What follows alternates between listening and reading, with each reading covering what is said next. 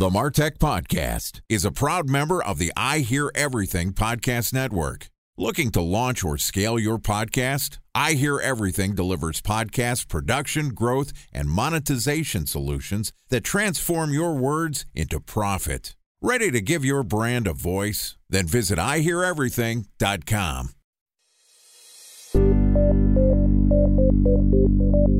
From advertising to software as a service to data. Across all of our programs and clients, we've seen a 55 to 65% open rate. Getting brands authentically integrated into content performs better than TV advertising. Typical lifespan of an article is about 24 to 36 hours. If we're reaching out to the right person with the right message and a clear call to action, then it's just a matter of timing. Welcome to the Martech Podcast, a Ben J. Shap LLC production. In this podcast, you'll hear the stories of world class marketers that use technology to drive business results and achieve career success. We'll unearth the real world experiences of some of the brightest minds in the marketing and technology space so you can learn the tools, tips, and tricks they've learned along the way. Now, here's the host of the Martech Podcast, Benjamin Shapiro. Welcome to the Martech Podcast. Today we're going to hear about how to get more results from the traffic you're already getting. Joining us is Will Laurenson, who is the founder and CEO of Customers Who Click, which is a consultancy that helps its clients optimize their customer journey to turn paid traffic into customers, increase their average order values, and retain those customers for longer. Will is also the host of the very popular Customers Who Click podcast. Yesterday, Will and I talked about why CRO needs to be a marketer's main focus. And today we're going to continue the conversation talking about whether you should be conversion rate optimizing for conversions or for value. All right, here's the second part of my conversation with Will Laurenson, founder and CEO of Customers Who Click. Will, welcome back to the Martech podcast. Hi, thanks for having me again. Pleasure to have you back on the show. We had a good conversation yesterday talking about why CRO is so important you're spending all this time getting the traffic. There's no point in getting traffic unless you're actually going to make sure that you're getting something out of it. It's a lot easier to retain your existing customers than to find new ones as well. But the problem with CRO, at least the concern that I have, is you never know what to test. It's really hard to prioritize those things. And I guess one of the big considerations is not only, hey, what should I be testing that could have a business impact, but what am I actually optimizing for? Talk to me about your thoughts on optimizing for conversions or for value. Sure. So, obviously, a key part of conversion rate optimization is you're getting conversions. You're improving the number of people who take the action that you want them to take. That might be submitting a lead form, signing up for a demo, creating an account, or buying a product. And when you run these tests, you're always going to be looking at some of these micro conversions as well. So it could be filling out the form, which results in you creating that account. It could be adding to cart. It could be filling in your shipping details on a checkout. But the key thing that I think a lot of people miss is you need to focus on the value that you're getting from these customers. And the best way to do that is by focusing on the value and the benefits that your product is going to provide people. Because at the end of the day, you can run a huge sale, you can advertise a 50% off code or a lifetime discount to your SaaS tool, and you will get loads of people signed up, you'll get loads of people to purchase, but they may never come back because you've put them in a position where they're looking at the product thinking, this is probably the product that's going to solve my problem. Like it kind of looks like it from the bullet points, it kind of sounds like it, but it's so cheap. I just, I can take a punt on it you've made it so cheap that the risk is so low to me that I might as well just have a go. And you're going to drive a huge number of conversions that are really low intent, low interest. And it's going to be really difficult for you to sell to them further because they have no real attachment to your brand and they have no real way of understanding whether that product really is going to solve their problem because it's probably not been explained on the product page. They haven't clicked buy thinking, I can't wait for this to turn up because it's going to solve my problems they've clicked buy thinking, all right, that was dirt cheap, doesn't really matter. Like I've done it several times myself, even recently. I actually had a package arrive earlier today, just before I, I jumped on this podcast, and I had no idea what was in this package because it was something that I think I just paid shipping for it. It was 100% discount on the product. I just paid shipping. So I said, I remember saying to myself at the time, there's no risk here. I'm just going to pay the, I think it was £1.50 or something to get it shipped to me. I'd completely forgotten about it. So when it turned up, it was a bit of a surprise. Mhm. I don't feel particularly invested in it. You know, I'm just giving it a go. there was a line from The Simpsons, the old animated TV show, and I believe it was the Dr. Nick character, the sort of like shady doctor who was selling appendectomies for 50% off or something like that. And his line was, It's such a good deal. How could you afford not to buy it? Yeah. And what you're talking about here is, you know, if you're just trying to drive a high volume of conversions, you might be selling them at a loss. You might not be building customer value, so you're not generating repeat purchases. And so to me, what you're inferring is this is really a decision that you have to look at what your business model is. If you're selling sub $5 impulse purchase, I bought an impulse purchase right around Christmas. It was a Christmas ornament that was a dumpster that had the numbers 2020 on the front of it and it had a little fake fire that was coming out of it because last year for everyone was an effing dumpster fire Yeah. and I thought it was a little gag gift. I was going to give them to my in laws and some of the family members. Of course, they showed up in January, and then I couldn't remember what website I bought them from. I couldn't return it, but they were like five bucks. Hey, look, if you're selling an inexpensive impulse purchase, trying to take a couple bucks out of somebody's wallet, you got to sell at high volume. You should be optimizing for conversions.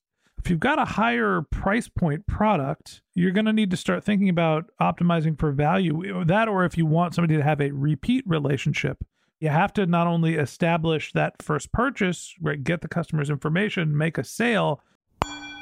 Time for a one minute break to hear from our presenting sponsor, Mutinex. In 1919, John Wanamaker said, Half the money I spend on advertising is wasted. I just don't know which half. Well, the advertising landscape has changed since then, and instead of reaching your audience on two channels, you're probably reaching them on 20. Turns out John didn't know how easy he had it. But that doesn't mean that you should give up on striving towards marketing effectiveness. No matter how complex your marketing strategy is, Mutinex Growth OS is the market mix modeling platform that measures the impact of marketing on your bottom line. Mutinex's market mix modeling platform calibrates your insights against the latest market conditions so you can make media and marketing investment decisions confidently and quickly. Ready to take your team from I think to I know? Then join brands like Samsung, ING, and Asahi who make better marketing decisions with Mutinex. Mutinex Growth OS. Your best decision starts here. To learn more about Mutinex, go to mutinex.co. That's M U T I N E X dot co. Okay, here's the rest of today's interview.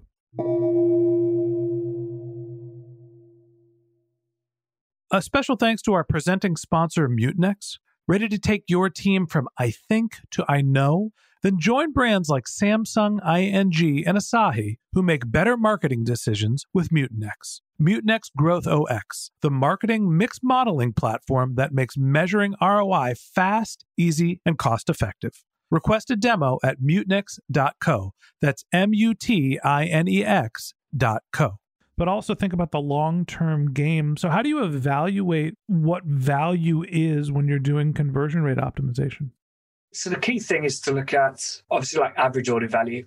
That's one of the things. You want to make sure that at least stays steady. You might have some tactics and strategies which do have a negative impact on that, but you're expecting them to have such a good improvement on conversion that it outweighs that negative impact on value. But we're talking maybe reducing the value by a few percent points or something, but to get 10, 15, maybe 20% improvement in conversion. Then the key thing is to look at kind of repeat purchase and and that lifetime value. Because if you're let's go back to another e-commerce example. Let's say you're a fashion store and you've got hundreds of different products, different categories. If you're not getting repeat purchase, it means you've got an issue, right? No matter how many people you're converting, if you're not getting them to come back, it means they're not seeing value in your products, which means you're not demonstrating that value properly. So you're not selling the product properly. You're not convincing people that these are the right products for them. And most likely, what's happening is in that example where you've got a lot of different products, you've probably given high discounts, free shipping. And again, that person has just gone, it's a bit of an impulse purchase. Why wouldn't I? I'll just, I'll give it a go. But they haven't built that brand relationship. There's no, almost no memory of that brand. That product I mentioned earlier, I couldn't tell you what the brand is. I've got no idea. Yeah.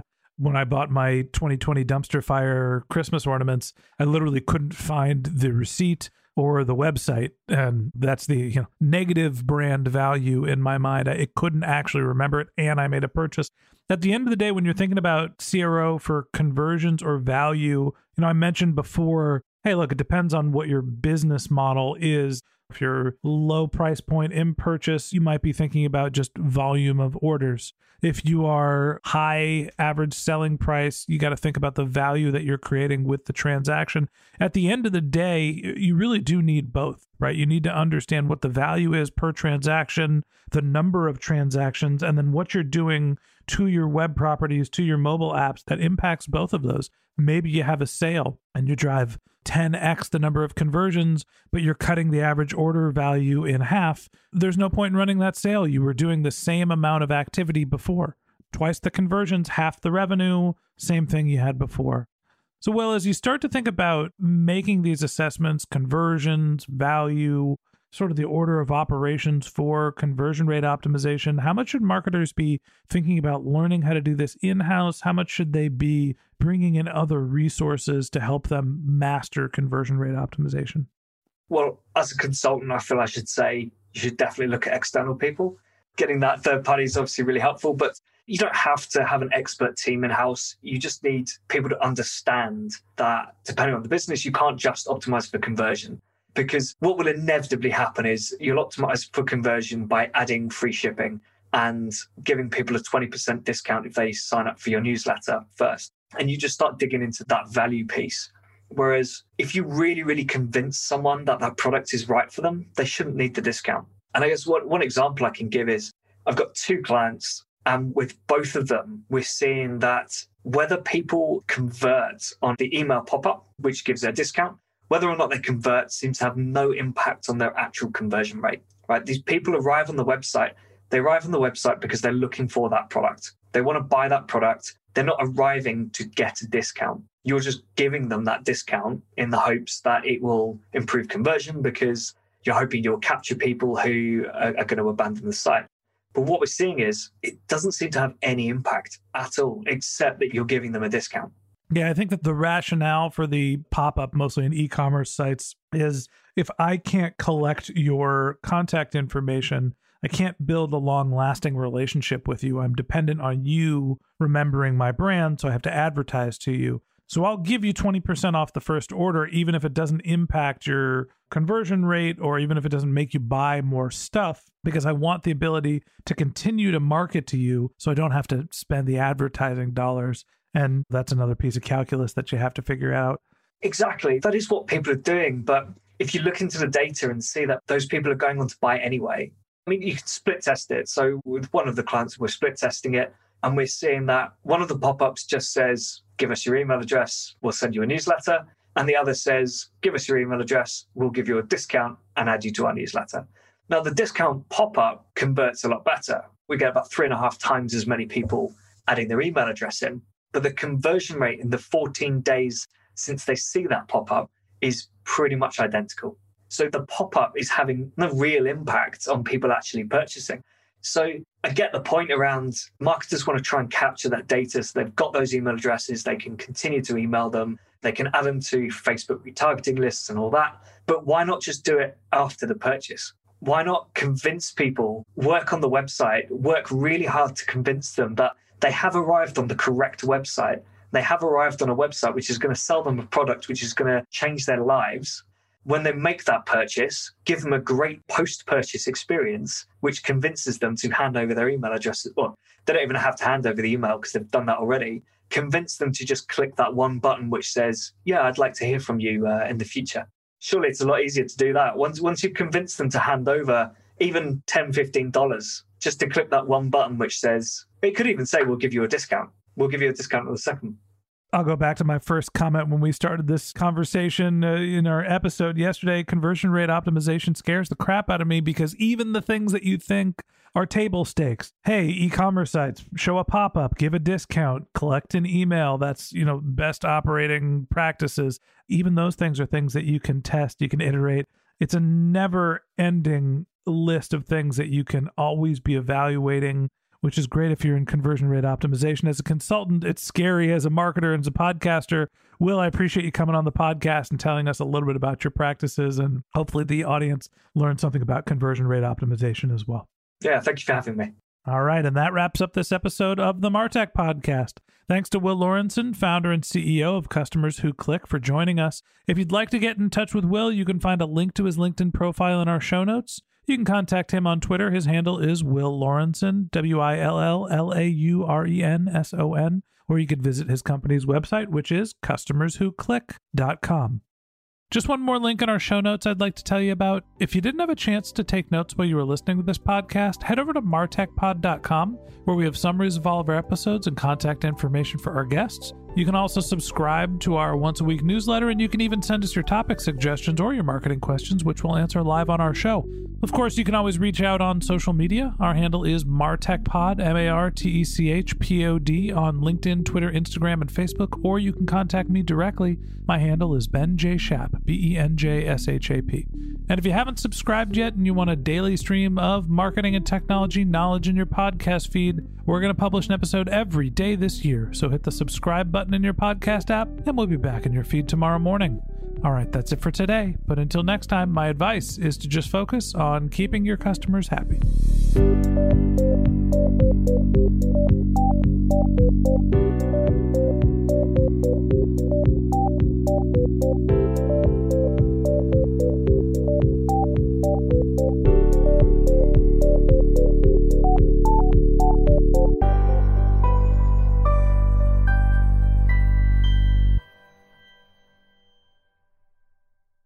Thanks for listening to the Martech Podcast, and I Hear Everything production.